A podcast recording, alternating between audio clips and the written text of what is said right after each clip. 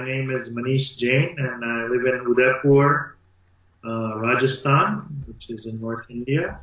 And I work with uh, a movement here called Shikshantar.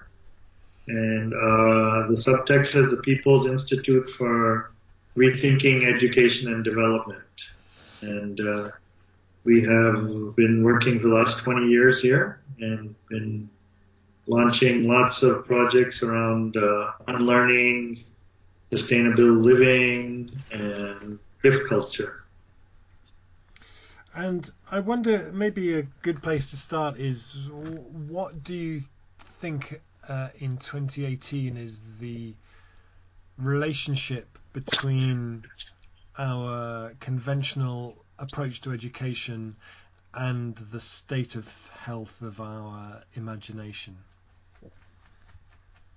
So I think the um, in my own journey, what I found out was that uh, um, uh, most people think that education is a solution going forward uh, for the world and to deal with the, the, different crises on the planet. And I found that the education system, current one, is actually part of the problem.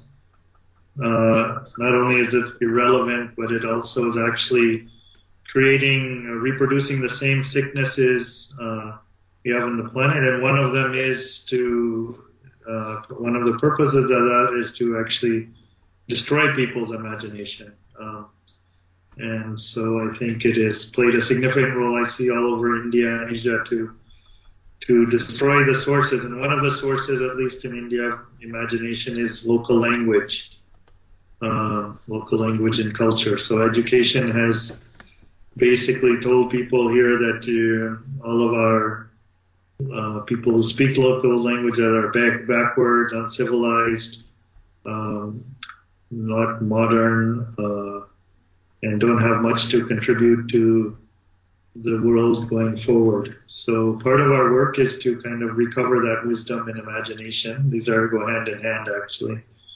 Um, traditional cultures. So and to remind people that we actually have much more uh, than we thought we had. So it's a sense of also, I think imagination is connected to sense of abundance, uh, moving out of the scarcity mindset. So, uh, so I think, um, yeah, the current system is actually a, a very big culprit in actually limiting what people's imagination has been. And probably filling them with a lot of fear as well. And do you think that's do you think do you think that's deliberate or or kind of an accidental unintended side effect of the of the demands of a kind of growth based economy? No, no, I think it's very deliberate.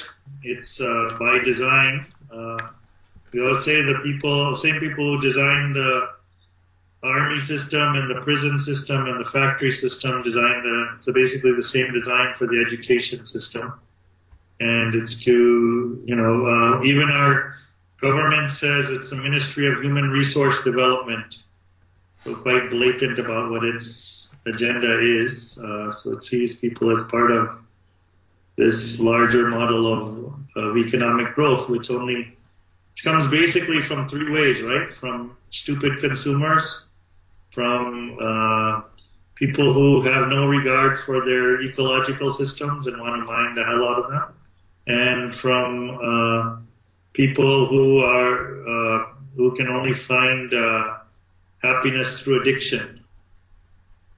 That's the growth economy in India, basically, and that's what education prepares for. I always tell people here that, uh, you know, because we have like my grandmother never went to school uh, quite a big inspiration for me in terms of her wisdom and imagination and compassion. And uh, said so. There's always this conversation, you know, of like in India, which doesn't exist as much in the West, I think, but of of people who have not gone to school or who are so-called illiterates. So I would say, who's wasting more water? Is it the educated people or the uh? Who is who is generating more pollution on the planet? Eating more junk food. So the answer is like, you know, obviously there's something wrong with this, uh, uh, with the kind of education we've been given for sure to feed us, you know, fit us into a into the global economy. And I think what's nefarious about it is that it works best when you destroy people's connection to their culture, their community, to the ecosystem. And so it's by design done a very good job of that here and most places in the world I've visited. And I mean, his, historically, India is one of the most imaginative cultures there's ever been. I mean, that, that, that's that's quite an achievement to create an education system to dismantle that. How, uh, over what sort of time frame have, uh, has that happened? Do you think? Well, the I mean, the British had brought it in the 1830s, their, that model of education, and uh, post-British, uh, the Indian nation state, which has expanded that. It's really 100 years, basically, which it's been very active. And it's not fully dismantled, I think. One still goes to rural areas. We have a word, actually, jugaad, which is a very interesting word you would like to know. I don't know if you, there was actually some people who wrote about jugaad management and uh, in some management circles. So jugaad means like um, makeshift or improvised or innovated, taking whatever you have and creating something more uh, beautiful. So upcycling is an example of jugaad, but it's across the with food. Um, I talk about, for example, you know. Um, we talk in India about uh, my grandmother and a lot of grandmothers here know about how to make hundreds of dishes using vegetable peels. So from every from watermelon peels to pea pod peels to mango peels to you know so many different kinds of peels which are thrown out. I said easily we could if we could reclaim that technology so we can feed easily another billion people on the planet with us. And those are obviously, as you know, the most nutritious parts of, of, of the fruits and vegetables, right? Is the peels, all of the vitamins are in that. Imagination has been such a big part of everyday life, you know, even down to something like vegetable peels, what to, how can you get amazing recipes with that? Um, people explored. Another, I just met a rice specialist in India um, who was actually good friends with Vandana also.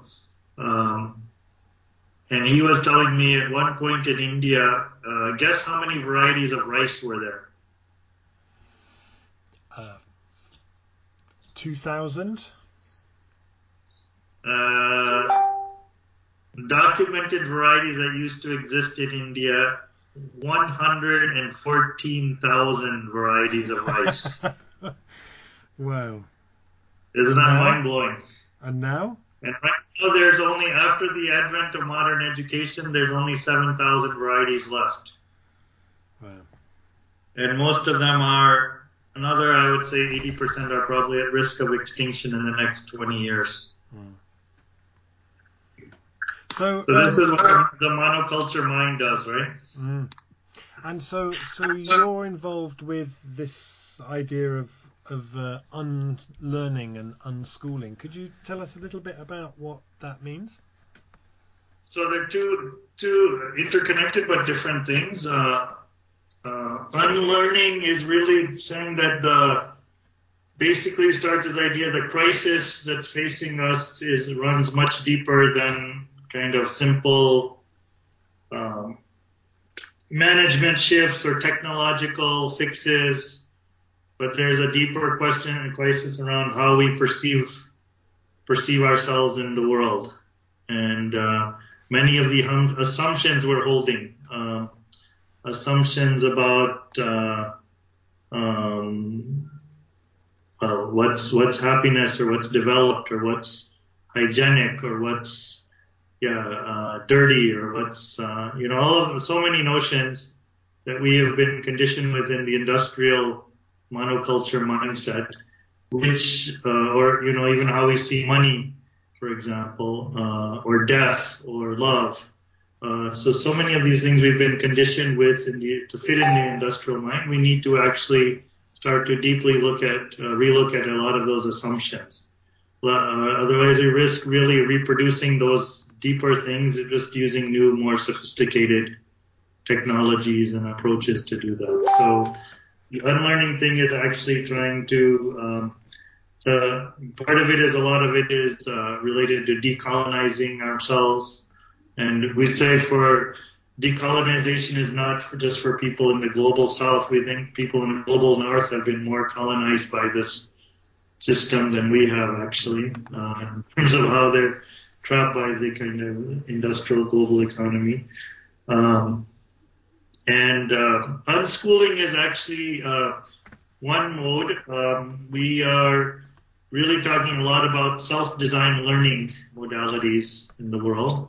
Uh, and unschooling is one mode, which means that uh, we uh, consciously choose not to send our children to school, uh, but also to uh, look at the impact, how school plays out in not only the school setting, but also how it's infiltrated into many aspects of our lives uh, and our mindsets. For example, competition, feeling of competition and comparison all the time.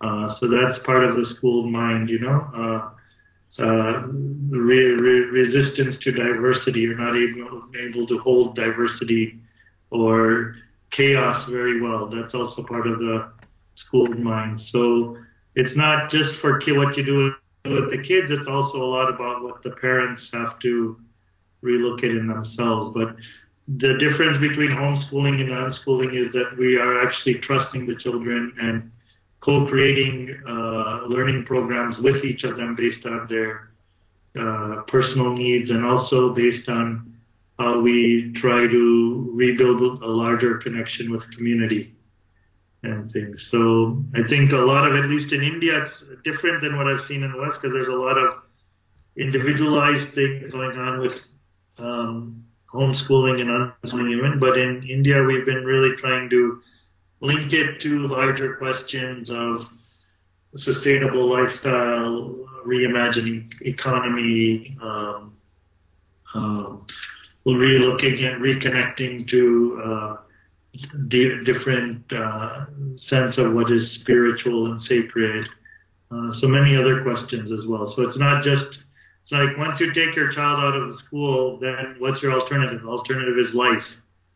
And uh, when you start wanting to live your life differently, those are all the sort of questions we start tackling, engaging with. And uh, how do you? Uh, uh I mean, is is is that culturally something that feels very? Because from the outside, you know, India India is is very sort of driven uh, economy and like growth at all costs kind of an economy you know if you choose to take your children out of that and to explore a very different paradigm for them to grow up within a very different kind of paradigm do you feel very sort of um, isolated or at odds with the prevailing culture i suppose um, well, with the kind of mainstream middle class aspiration, it definitely is at odds with that. Um, with a lot of, uh, with, what's interesting is I usually tell people that the idea of unschooling or self-designed learning is at least 4,000 years old.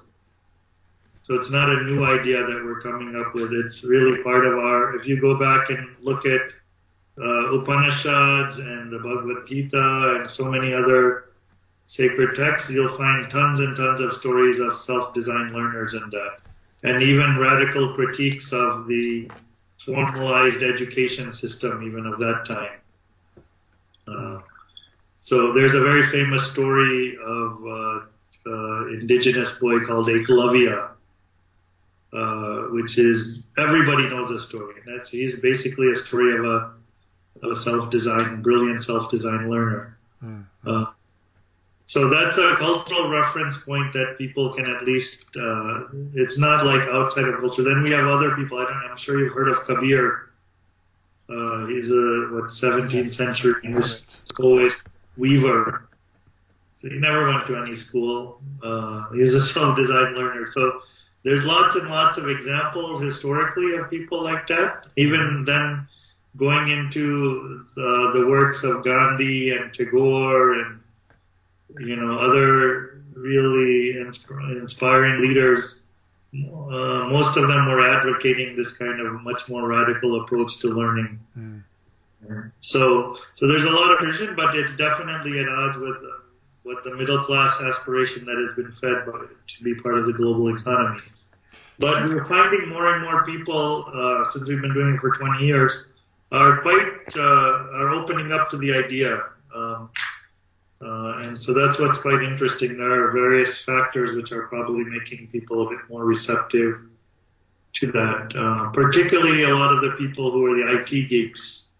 Mm. Uh, they, I think they're tired of running the rat race of that and are very open to looking at not only unschooling kinds of ideas, but connecting to farming again and uh, uh, natural building, different lifestyle also. So there's a counter movement even amongst the middle class around that.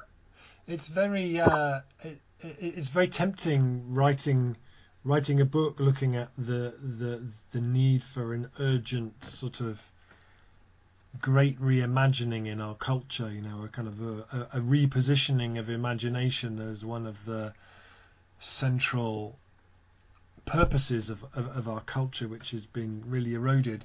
That when you make that argument, it's it's it's quite tempting to say. So we need to shut down all the schools, and uh, we need to design a completely different system where people uh, don't go to school, but they have a very different kind of an experience you know, it, which in, in the UK in 2018 doesn't feel very realistic. You know that actually uh, there are many many schools and a lot of them really aren't very great at all, but they're what we have and that they're where kids go.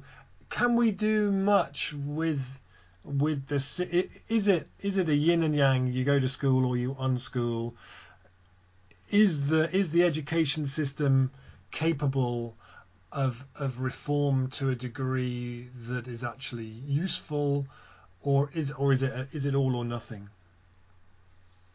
Well, I spent several years in UNESCO and UNICEF and the World Bank, so I would say it's all or nothing. okay. So, so which is why I resigned, I resigned from those places because I didn't see any hope for the reform. There's a vested interest, right? If people go to a, a different kind of education process, the first thing, and they become caring, creative, imaginative, sensitive human beings, what's going to happen to the global economy? It'll come crashing down. They'll say, we're not going to give our, you our rivers and our lakes. I mean, you can look at, uh, I'm sure you know Niyamgiri. Do you know Niyamgiri in Orissa? No. Niyamgiri, if you look it up, um, Google it, it's there's a tribal indigenous community there. They had a historic victory a couple of years ago. They stopped Vedanta mining company. Okay. And these are people who've never gone to school. They said, you can keep all your money. We're not giving you our mountains. our ancestors live in this mountain. These are sacred mountains, right? And but there was an article that came in uh, BBC where they had interviewed uh, um, somebody from the movement, and that movement, you know, their last line was, "We are saving it right now, but I don't know what's going to happen after 10, 15 years because all of our children are going to school." well, so. Can you, so, could, could, could you send me a link to that article?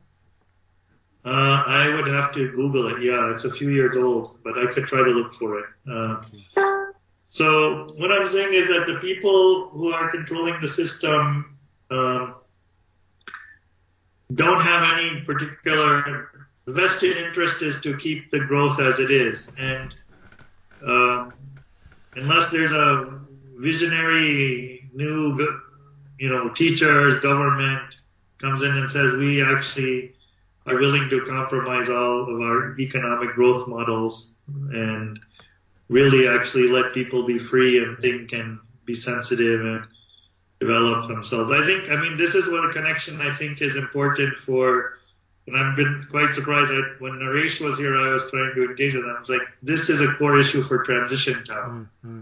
Yeah. You know, because, and this is where my interest in Transition Town initially came from, is because the solution to, to the educational crisis is not reforming schools. It's actually rebuilding, re-engaging healthy community life where your my my kid can walk throughout my neighborhood and I don't have to worry which whose house she's going into uh, because everyone knows. I, my kid can walk down my street today. She sees in the in a small city. She sees uh, a fresh dairy where milk is being brought fresh every day from nearby farmers. She sees uh, a flour grinding mill, fresh flour every day being produced. She sees uh, um, uh, uh, a, a, a barber shop here. She sees a tailor where clothes are being produced. She sees a place where they produce um, uh, a little shop where they're producing um, blankets, stuffed blankets, and stuffed mattresses. So so many. You know, one of my friends says that uh, in in villages, kids growing grow up seeing processes. In cities, they grow up seeing products. Right? So where we need to invest our energy and time, my, my argument is not in trying to fix schools, but actually building communities where our kids can wander around. They can find people to mentor them. They can find uh, people who are passionate about life. They can have uh, space to do experiments. Uh, so this is what actually, when we, we've been working on a process for the last 15 years called Udaipur as a learning city. So we've created a lot of these kinds of spaces. There's lots of these neighborhoods where those things are happening now. And, uh, at least, you know, at the, in our life right now, this year probably saying shut down all schools is not there, but can we start to invite people to, uh, say no for a year to school? Mm Actually, it would be interesting. Gandhi, at the time of 1947, when the British left, you know what his proposal was? He said, shut down all the schools for three years and let us reimagine what we want. Really? Wow.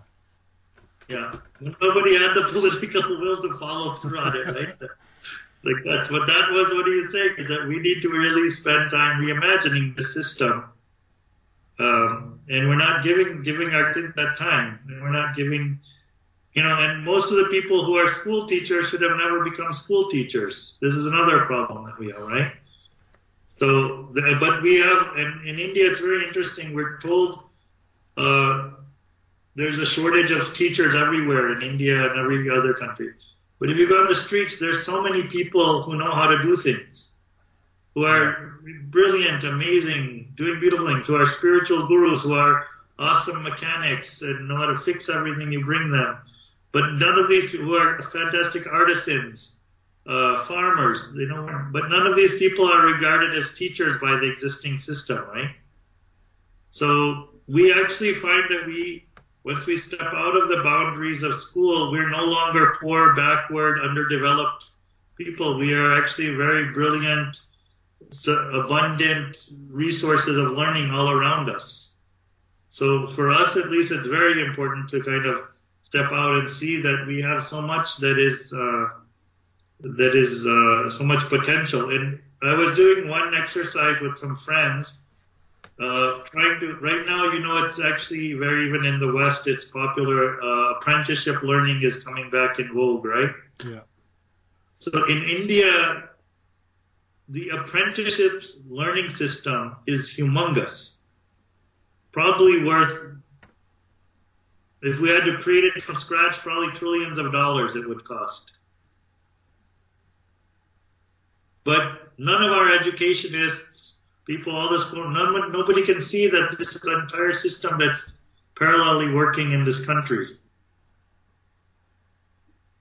So we have a lot of other resources, which part of our work is in the imagination sense is to know that we have much more than just working with this one system. Even, uh, you know, a lot of people say, oh, the school system is so big in India, we need to focus on. I said, forest system is bigger. Nature is much bigger. How many educators are actually really looking at going and getting more kids exploring into nature, farming, all of these things. Mm-hmm.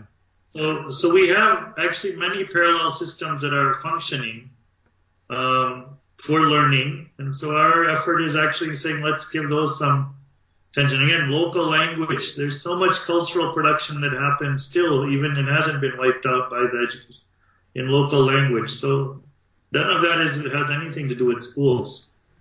One of the one of the the debates that the, that has been happening here over the last couple of years is kind of, you know, saying, well, um, India and China are, are getting better at making everything. So what's our unique thing? Well, our, our unique thing should be around creativity and imagination.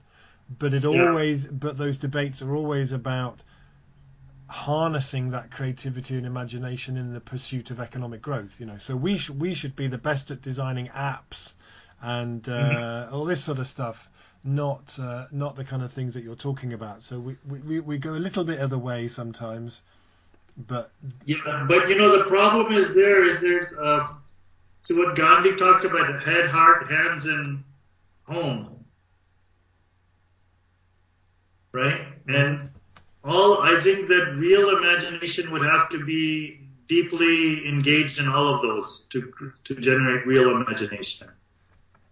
Yeah. And so if you're thinking that you can sit and do the apps without using your hands, without creating things, without having a lot of space for compassionate relationships, I don't think that you're going to get very far in creativity and imagination. No, absolutely. Um, have you? I wonder what your thoughts are on the on the impacts of uh, that you've seen in, in Indian culture, uh, and I, I, wonder it's probably the same as here, but I'm I'm interested to know if it feels any different. The of the the impact of digital technologies on on attention span and imagination, particularly over the last ten years or so, with the introduction of smartphones and social media how have you how have you seen the impacts on, on, on everybody, but also on, on teenagers and on, and on attention spans within within Indian culture? Yeah, for for uh, the impact is growing. I, I, it's not like uh, in most places. It's still not like uh, you know you have you walk into a, a train and everybody is glued to to their smartphones. It's not that bad yet. Okay. But there's a growth in terms of how many people are using it, and uh, I guess on, on video gaming culture and pornography for sure are huge, huge sources of that. I wrote though it's interesting. I wrote something I can send you a link um, called TEDxitis. Uh, the disease of the TEDx talk. So, um, so I think in a lot of young people who are going, who are, you know, college who are using some of these, a lot of the more sensitive ones are going into TEDx and this spaces, which I think is actually having a very negative impact on now on young people. Um, so beyond the obvious things what you were, you were referring to, which is which is growing uh, in segments of India, I think it's more uh, upper middle class phenomena still, or middle class actually, where kids are using a lot of these smartphones and things, but and glued to it, and it's creating, you know, obviously um, uh, behavior where less kids are outside playing, and they're more less social, also with relatives and babysitting effect. All those things are there, but I think I would even question the so-called good things that people are getting out of it. Um, in terms of uh, like TEDx talks and things like that. You know, where they get a very um, overly romanticized version of what uh, social change can look like, and quite comfortable being armchair supporters of those kinds of things. You know, rather than rolling up their sleeves and getting into actually creating stuff. So. Apart from my TEDx's, of course, which we. I wonder. I, I wonder for you what what you would, if if you were to compile a, li- a list of the the ideal uh, set of the, the ideal conditions for a really vigorous imagination, what would they be? Um, the ideal conditions for vigorous imagination. Uh, so, oh, I should tell you just before I answer uh, this, we actually did start up a project two years ago uh, in a government school. Uh, up to now, we've done a lot of basically things outside of school, um, community learning spaces, centers, uh, and we have our own alternative university. You probably know about it, Swaraj University. But uh, we took on a government school, and so the idea with that was to set up so exactly what you were referring to other earlier. But what we did is we've created an unschool in the government school. So it's a parallel system uh, to introduce a virus, peer-to-peer learning culture virus, self-designed learning culture virus into government schools. So it runs every day for four and a half, five hours a day uh, after school hours. But I wouldn't call it an after school program. Uh, I would call it an unschool because it seeks to kind of undermine everything schooling is doing. It's not an add-on to the school, but the entire culture of competition, labeling, um, stressing textbooks and examinations, it actually tries to undermine all of those things and letting kids have time and space. So the reason I refer to that is, so one of the things is having time every day so I've been quite critical recently of a lot of people who go and say, we'll do a little workshop in the school. You know, two hour workshop or two day workshop and they feel very good. We've introduced something about gender or transition town or this or that or solar, the two day thing. I'm saying that this kind of thing needs, uh, people need, kids need time and space. So at least three, four hours a day to freely explore uh, engage, use their hands, connect, collaborate, uh, do that kind of that without any kind of necessarily intervention from any kind of uh, professional teacher or anything. Uh, so how did you get them to let you in? Huh? How did you get them to let you in when, when you're when you're so actively undermining the very assumptions underpinning the whole system? And uh, the funniest thing is, I have a, a, corporate social responsibility project supporting it too. so it's a strange, uh, unholy alliance that we thought, okay, let's play as long as they'll kick us out any day once they figure out what, what's really happening, but let's play for it. Well, as long as these different, some people in the government, uh, a local, uh, uh, member of legislation, legislative assembly was a close friend, and a, a corporate guy was an old friend. They all said, "Let's do something." So it's there. I don't know how long it'll last, but it's been two years. And it's amazing, amazing kinds of things we see the kids getting. So I think the first thing is really time and space to create it and uh, daily because it's not just a few days a month or it's like really having this every day. Mm to to do that is necessary. Um, the second thing is um, uh, connection to nature in different ways. So whether it's forests or, you know, I think in the UK the thing I've found the most interesting probably around is forest schools and the mainstream people are exploring there. You know, um, um, space to also um, um, use your hands, make things, build things. So in this in this government school, we have a maker space there also. We have a slow food chefs academy and urban farm. This is in Delhi, right in the middle of Delhi. Uh, Sounds amazing. I want to go. Yeah, I'll send you a link to that. And then there's a um, community media center there, so kids are making films and doing all kinds of projects out of that. And then there's a um, there's a hub on um, arts and music. So there's kids that formed a band, their dance groups, uh, theater, all kinds of stuff they're doing.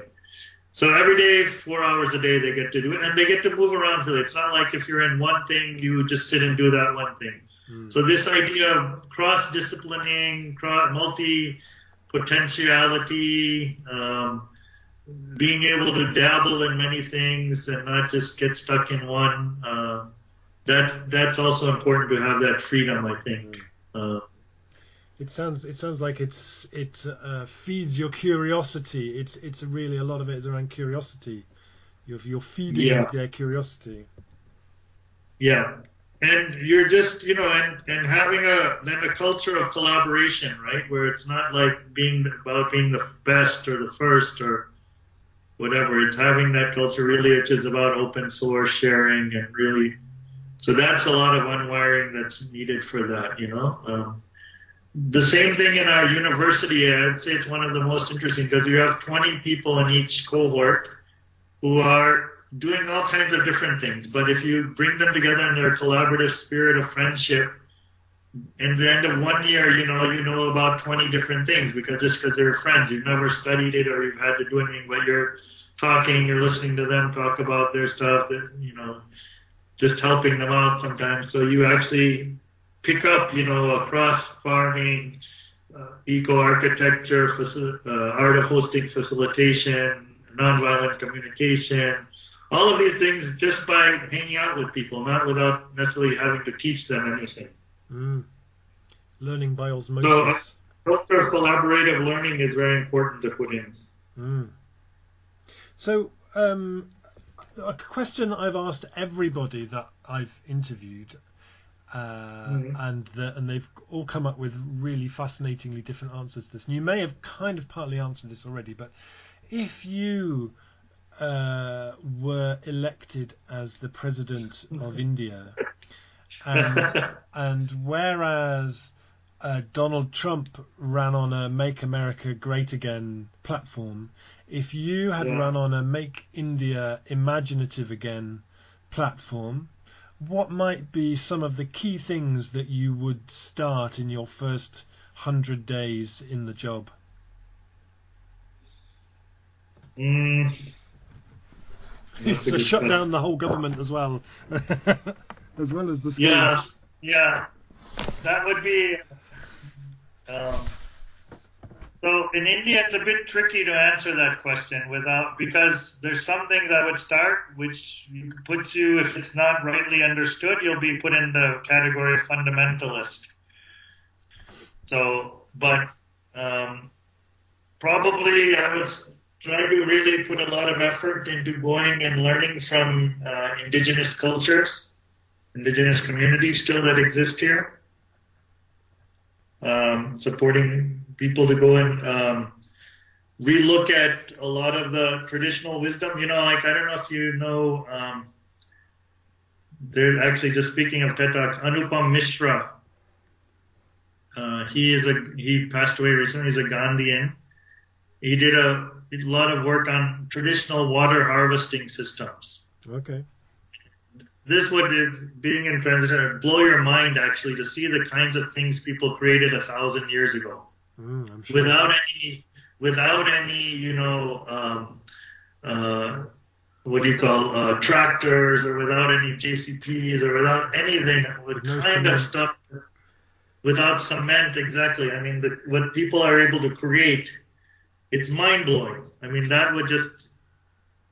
I mean, every, whenever I heard, I get goosebumps talking about it or listening because it's like, how did people do that? You know, like how could they? And it's so beautiful, aesthetically beautiful structures. Mm, Like nothing, nothing can match that today. So, so I would really encourage people to go and you know uh, look at that, or like these thousands of varieties of rice. How, how can that? That just blows your mind. mm. Or you know the um, you must know about this living bridges. You know about living bridges? I don't. I don't think so, but I might. Okay, so the northeast of India, uh, Shillong, Meghalaya, the state of there, they have these things called. Um, you've seen that movie? What was that? Um, uh, the one with the the aliens uh, who stopped the mining of their planet. Uh, Avatar. Avatar, yeah.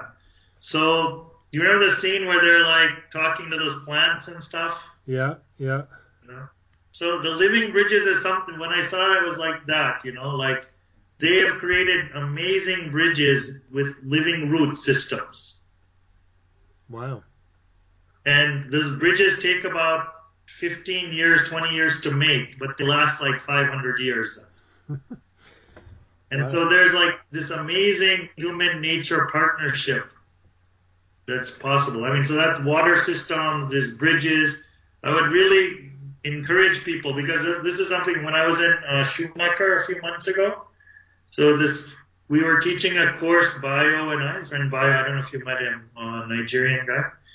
Um, and it was basically about the post-anthropocentric, post-anthropocentric, post-anthropocentric activism. Okay.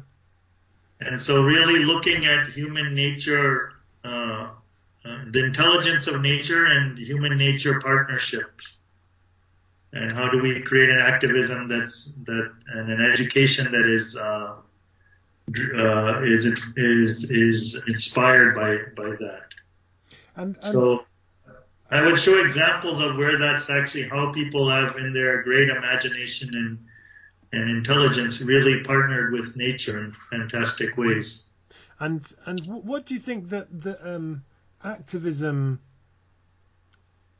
you know, like it it, it it it feels here like to me like a lot of climate change activism. You know, we're we're trying to engage and inspire a lot of people whose imaginations are shot to pieces and whose attention spans are shot to pieces, so they won't read anything uh, yeah. because they they can't, uh, and they're and basically what we're trying to do is.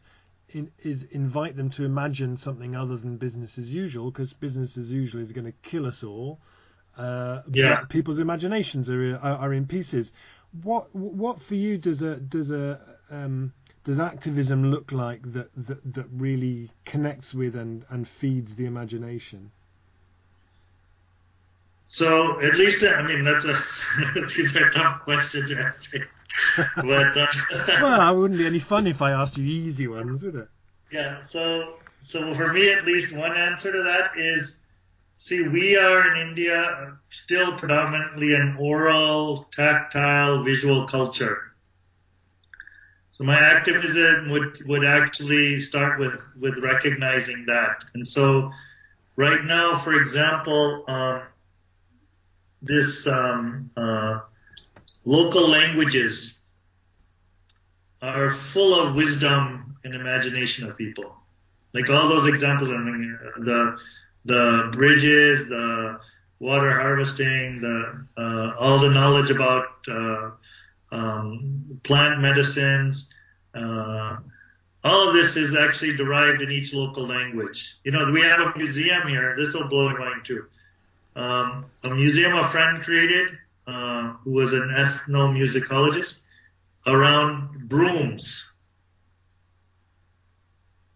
Okay. You know brooms? Brooms for sweeping. Yes. Guess how many how many how many kinds of brooms does he have in this museum? Five thousand. Let's see how tough your how good your imagination is, Rob. I'm trying to work how big this museum is. I don't know, five thousand. No, it's a small museum. It's a small little museum. Okay. Uh, they have 5,000 different kinds of brooms, and each broom is made with a different kind of grass from a different ecosystem. Wow. you know, and those that knowledge of that is in local language. Mm. So, which is rooted to place, which is rooted to um, spirit, uh, which is rooted to community. So, my activism is actually connecting to that uh, in different kinds of ways. And a lot of activists here are, it's very tough because a lot of activists are not, are disconnected from that and there's a lot, very suspicious of that, uh, which is a colonial hangover, a lot of that. Uh, uh, they don't have respect. Like still in India, people think that uh, tribal communities, indigenous communities are stupid and backwards, and you know, should tribal culture should be wiped out.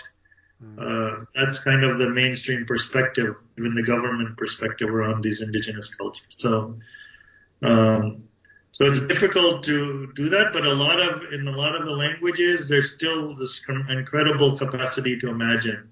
mm. uh, a different reality. Um, and I experienced it with my grandmother. Actually, that was my first uh, real way to actually start to see that. You know, even another. I'm working on a film. I don't know when it'll come out, but on the um, how many ways that humans use animal shit. wow, that's that's a big. That's going to be a big museum. Yeah, but you get all this cow shit, buffalo shit, donkey shit, horse shit, uh, squirrel shit. I mean, hundred. There's so many ways that people thought of shit and not as a waste thing, but they actually were using it in everyday life, you know, to solve problems that they were facing. It'll be a very, very big museum that nobody will want to go to. Let's go to the shit museum. That'll be our shit someday, Rob.